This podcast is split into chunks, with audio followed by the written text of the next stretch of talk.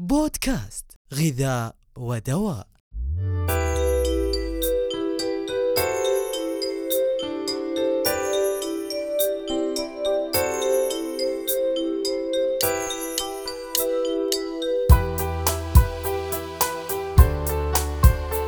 أسعد الله أوقاتكم بكل خير وأهلا وسهلا بكم في الحلقة العاشرة من بودكاست غذاء ودواء الذي يأتيكم من الهيئة العامة للغذاء والدواء بالمملكة العربية السعودية.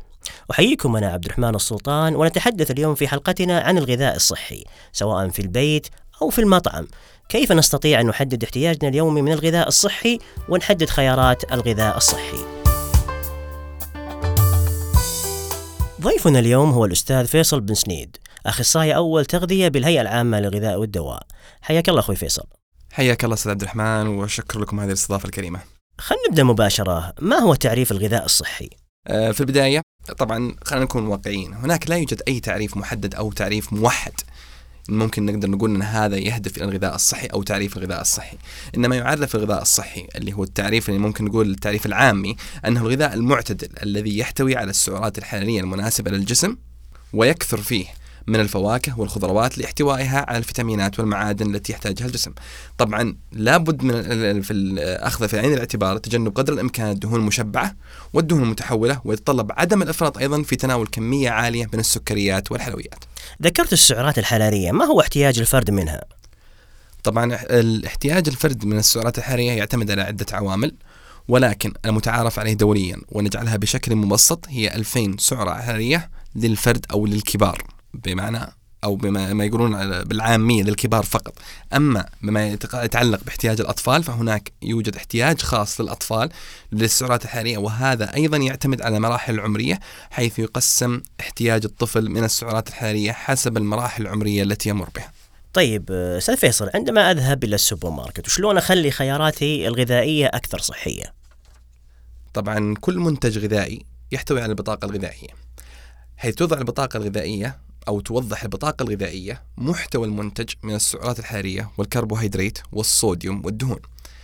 فعندما يقوم المستهلك بق- بقراءة البطاقة يتم التعرف من خلالها خلال القراءة هذه إذا ماذا ما كان المنتج يحتوي على كمية عالية من الدهون وغيرها من العناصر الغذائية.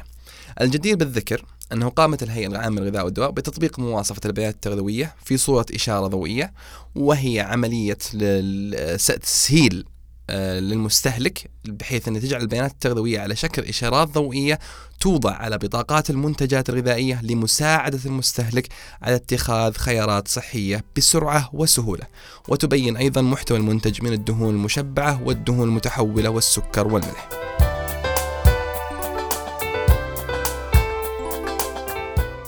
السؤال اللي دايم ينسأل هل في علاقة بين الغذاء والأمراض؟ شكرا على السؤال هذا. نعم هناك علاقة وثيقة بين الغذاء والأمراض وخاصة الأمراض الغير معدية كالسكري وارتفاع ضغط الدم وأمراض القلب وغيرها من الأمراض. وتأتي السمنة التي هي عبارة عن نتيجة للممارسات الغذائية الغير صحية أحد الأسباب الرئيسية للأمراض الغير معدية وبالتالي تعتبر أحد الأسباب الرئيسية التي تربط العلاقة بين الغذاء والأمراض. كيف يساهم السكر في زيادة الوزن؟ يعتبر السكر أحد المصادر الرئيسية للكربوهيدرات في الغذاء. ونظرا لاحتواء أغلب المنتجات الغذائية مثل النكتار والحلويات وغيرها على كميات عالية من السكر بحيث يتم تخزينها بالتالي في الجسم على هيئة دهون وبالتالي تؤدي إلى الزيادة في الوزن. هذا السكر طب لو رحنا للملح وش علاقة الملح في ارتفاع ضغط الدم؟ طبعا عندما نتحدث عن الملح نقصد بالبنط العريض الصوديوم. الذي هو أحد المكونات الرئيسية للملح أو المصادر الرئيسية للملح وهو يعتبر من أحد العوامل الرئيسية التي تساهم في ارتفاع ضغط الدم بالجسم. ويجب التنويه على أن الملح أو الصوديوم لا يحتوي على سعرات حرارية لذلك ليس له ارتباط بالسمنة ولكن السمنة تساهم في ارتفاع ضغط الدم. ننتقل للدهون. أه، وش الفرق اللي بين الدهون المشبعة وغير المشبعة؟ طبعا الدهون تنقسم إلى قسمين دهون مشبعة وغير مشبعة. عندما نقول كلمة الدهون المشبعة نقصد فيها المصادر الحيوانية التي يأتي منها الدهن. على سبيل المثال عندنا الزبدة حيث تعت- تعتبر الدهون المشبعة من المسببات الرئيسية لأمراض القلب وينصح بعدم الإكثار منها.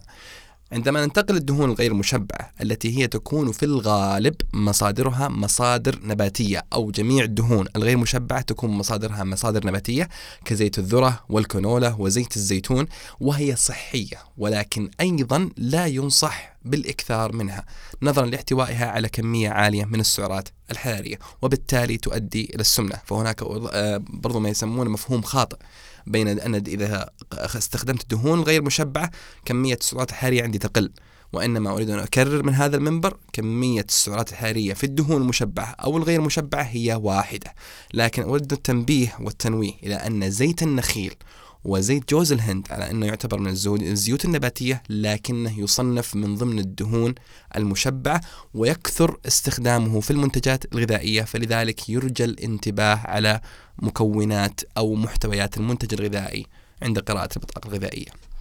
شكرا للأستاذ فيصل بن سنيد أخصائي أول تغذية بالهيئة العامة للغذاء والدواء. والشكر أيضا لكم أعزائي المستمعين. موصول. وإذا أردتم معلومات إضافية عن الغذاء الصحي فالموقع الإلكتروني للهيئة العامة للغذاء والدواء يحتوي على معلومات متعددة ومقاطع صوتية ومرئية عن الغذاء الصحي.